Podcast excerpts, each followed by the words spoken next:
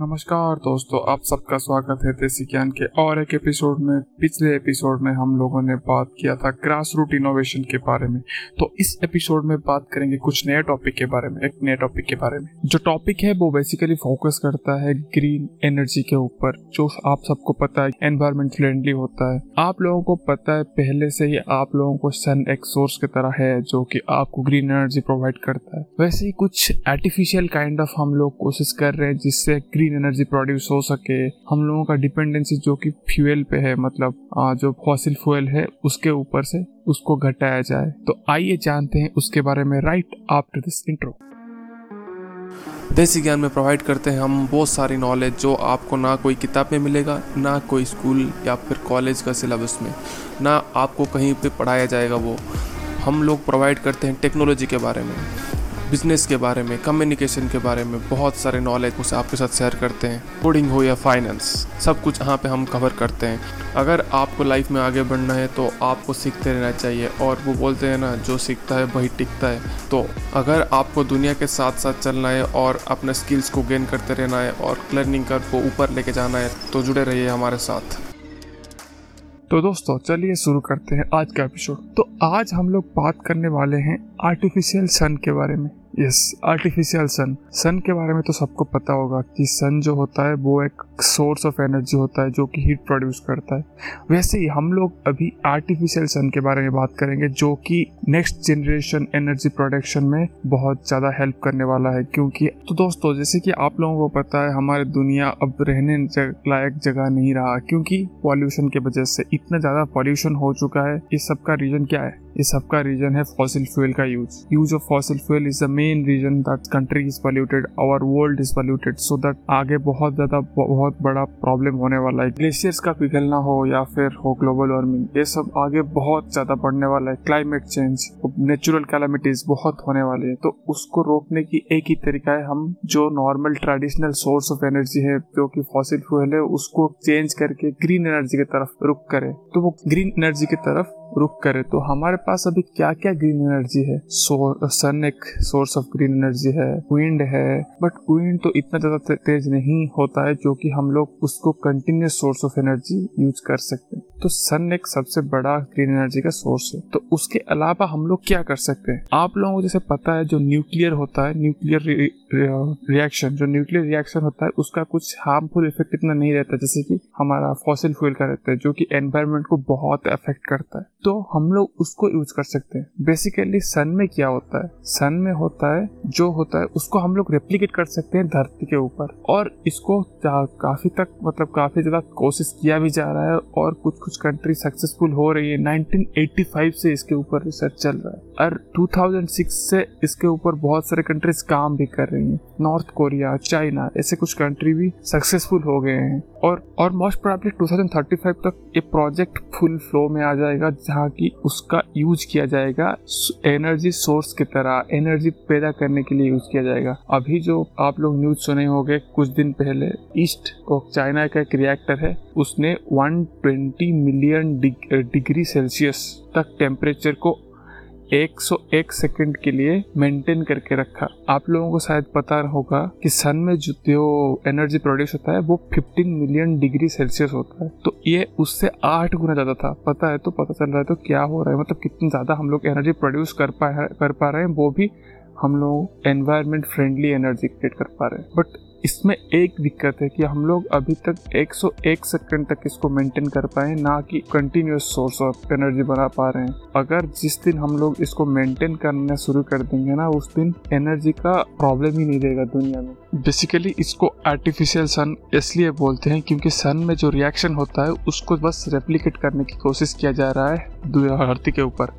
तो इसको बोलते हैं आर्टिफिशियल सन वो कैसे होता है वाला? आप लोगों को पता है सन में क्या रिएक्शन होता है? जो हाइड्रोजन का होता है, एक होता है ड्यूटेरियम एक होता है ट्रिटियम दोनों का फ्यूजन होता है न्यूक्लियर फ्यूजन रिएक्शन तो न्यूक्लियर फ्यूजन जब रिएक्शन होता है, उसमें निकलता है हीलियम और एक न्यूट्रन और बहुत सारा अमाउंट ऑफ़ एनर्जी जो एनर्जी निकलता है, उसको ही यूज़ कर सकते हैं हम लोग. तो वैसे ही धरती पे क्या करने की कोशिश किया जा रहा है? फ्यूजन रिएक्शन कौन सा fusion reaction the same fusion reaction happens in the sun वो भी हाइड्रोजन जैसे कि बॉम्बार्ड करते हैं तो और उसको हम लोग हीलियम के कन्वर्ट करते हैं और एनर्जी बहुत ज़्यादा एनर्जी निकलता है। वैसे यहाँ पे भी ड्यूटेरियम और ट्राइटियम को मिलाते हैं और उससे बहुत ज़्यादा एनर्जी प्रोड्यूस किया जाता है। बट इसमें एक प्रॉब्लम है। इसमें प्रॉब्लम यह है कि फ्यूजन रिएक्शन जो है उसको स्टार्ट करने में बहुत प्रॉब्लम है। क्योंकि स्टार्ट करने के लिए बहुत ज़्यादा टेम्परेचर चाहिए होता है ताकि वो प्रोसेस स्टार्ट हो सके। एक बार वो स्टार्ट हो जाए उसके बाद हम लोग बहुत ज़्यादा एनर्जी उससे मिल सकता है। बट स्टार्ट करने में थोड़ा दिक्कत है। शायद आप लोगों को पत, मतलब पता नहीं बट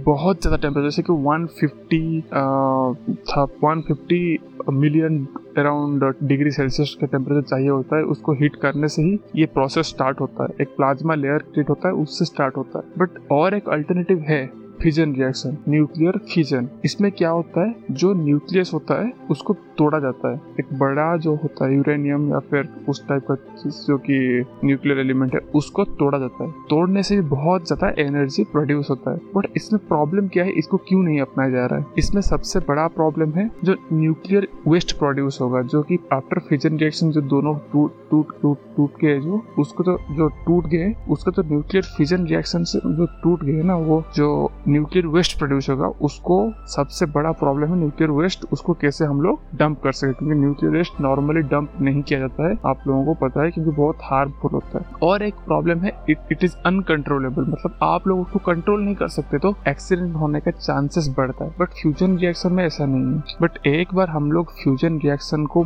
मास्टर कर गए और उसको मेंटेन कर सकते हैं अगर लॉन्ग ड्यूरेशन के लिए then it can help a lot to produce more more energy आप लोग सोच रहे हैं 20 सेकेंड के लिए इसने 160 मिलियन डिग्री सेल्सियस को टच किया था। तो आप लोग सोचिए 10 गुना ज़्यादा टेम्परेचर देन सन सन से 10 गुना ज़्यादा टेम्परेचर इसको टच किया था। तो आप सन से अभी जो मिल रहे हम इतने दूर से उसको, उस टेम्परेचर को यूज़ कर पा रहे हैं। अगर हम लोग अपने धरती पे ही एक आर्टिफिशियल सन बना दे, उसका कितना ज़्यादा फ़ायदा होगा, कितना ज़्यादा एनर्जी मिलेगा हम लोगों को।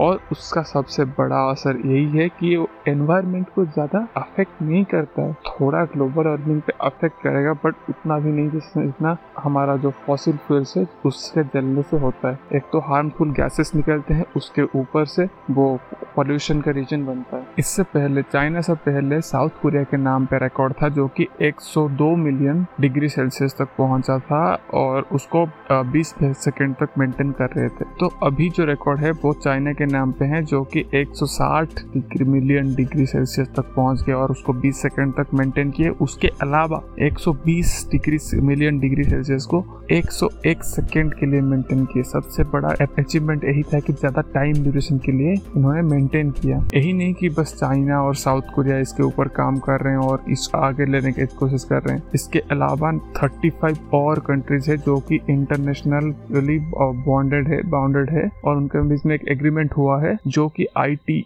नाम का एक थर्मो रिएक्टर होने वाला है। वो जहाँ जो कि पेरिस में होने वाला है फ्रांस में होने वाला है और 35 कंट्रीज़ उसमें शामिल है जो कि ये जो एग्रीमेंट होता है नाइन टू में हुआ था शायद और उसके ऊपर काम करना भी शुरू हो गया है। मे बी 2035 तक ये रेडी हो जाएगा बन के रेडी हो जाएगा। जिसका मेन ऑब्जेक्टिव यही रहेगा कि ज़्यादा टाइम के लिए इसको मेंटेन किया जाए। जो टेम्परेचर हम लोग जो एनर्जी हम लोग मिल रहा है उसको ज़्यादा टाइम के लिए मेंटेन किया जाए। अगर उसको मेंटेन कर पाते हैं तो आप लोगों को एनर्जी का कभी प्रॉब्लम ही नहीं होगा आगे। और एनर्जी के लिए हम लोगों को आ, इतना एनवायरमेंट को खराब नहीं करना पड़ेगा। जो चाइना का ईस्ट है experimental advance super conducting tokamak वो भी आई का एक हिस्सा ही है, क्योंकि चाइना जो 35 कंट्री हैं, जो कि एग्रीमेंट किए हैं ITR के लिए उसमें एक कंट्री है। तो ये जितने भी एक्सपेरिमेंटल सेटअप हो रहा है, जितने भी एक्सपेरिमेंट्स हो रहे हैं, वो सब ITR के लिए हो रहे हैं। एक बार इसको मेंटेन करना बन गया तो उसके बाद वो ITR फ्रांस में बनेगा। और उसके बाद वहाँ से एनर्जी प्रोड्यूस करना शुरू कर देंगे। 2035 तक एम है। उस मतलब उस बीच में डिफरेंट डिफरेंट एक्सपेरिमेंट्स होते रहेंगे। चाइना और दो तीन एक्सपेरिमेंट्स करने वाला है। विथ दो तीन और भी रिएक्टर्स लगाया है। वैसे ही साउथ कोरिया भी कर रहा है। और बाकी कंट्रीज़ भी कुछ कुछ ट्राई कर रहे हैं। और एक ग्रीन एनर्जी की तरफ़ बहुत बड़ी कदम है, जो कि आगे जाके बहुत हेल्प करने वाला है हमारे एनवायरनमेंट को, हमारे प्लानट को, हमारे लाइफ को, और हम लोगों को एक अच्छे, बेहतर ज़िंदगी जीने के लिए अच्छा कदम है इस जो ग्रीन एनर्जी की तरफ़। तो दोस्तों, जैसे कि आप लोगों को पता है सन में जैसे ही रिएक्शन हो रहा है और यहाँ पे बेसिकली इस रिएक्शन को रेप्लीकेट करने की कोशिश किया जा रहा है, इसीलिए इसको बोलते हैं आर्टिफिशियल सन क्योंकि जो रिएक्शन सन में हो रहा है, वही रिएक्शन हम धरती पे करने की कोशिश कर रहे हैं और उससे ज़्यादा हम लोग एनर्जी प्रोड्यूस कर रहे हैं और ग्रीन एनर्जी प्रोड्यूस कर रहे हैं। तो ये थी कहानी आर्टिफिशियल सन के बारे में। तो दोस्तों, आज के लिए इतना ही। फिर मिलेंगे नेक्स्ट एपिसोड में कुछ नई ज्ञान के साथ। तब तक के लिए थैंक यू स्टे सेफ़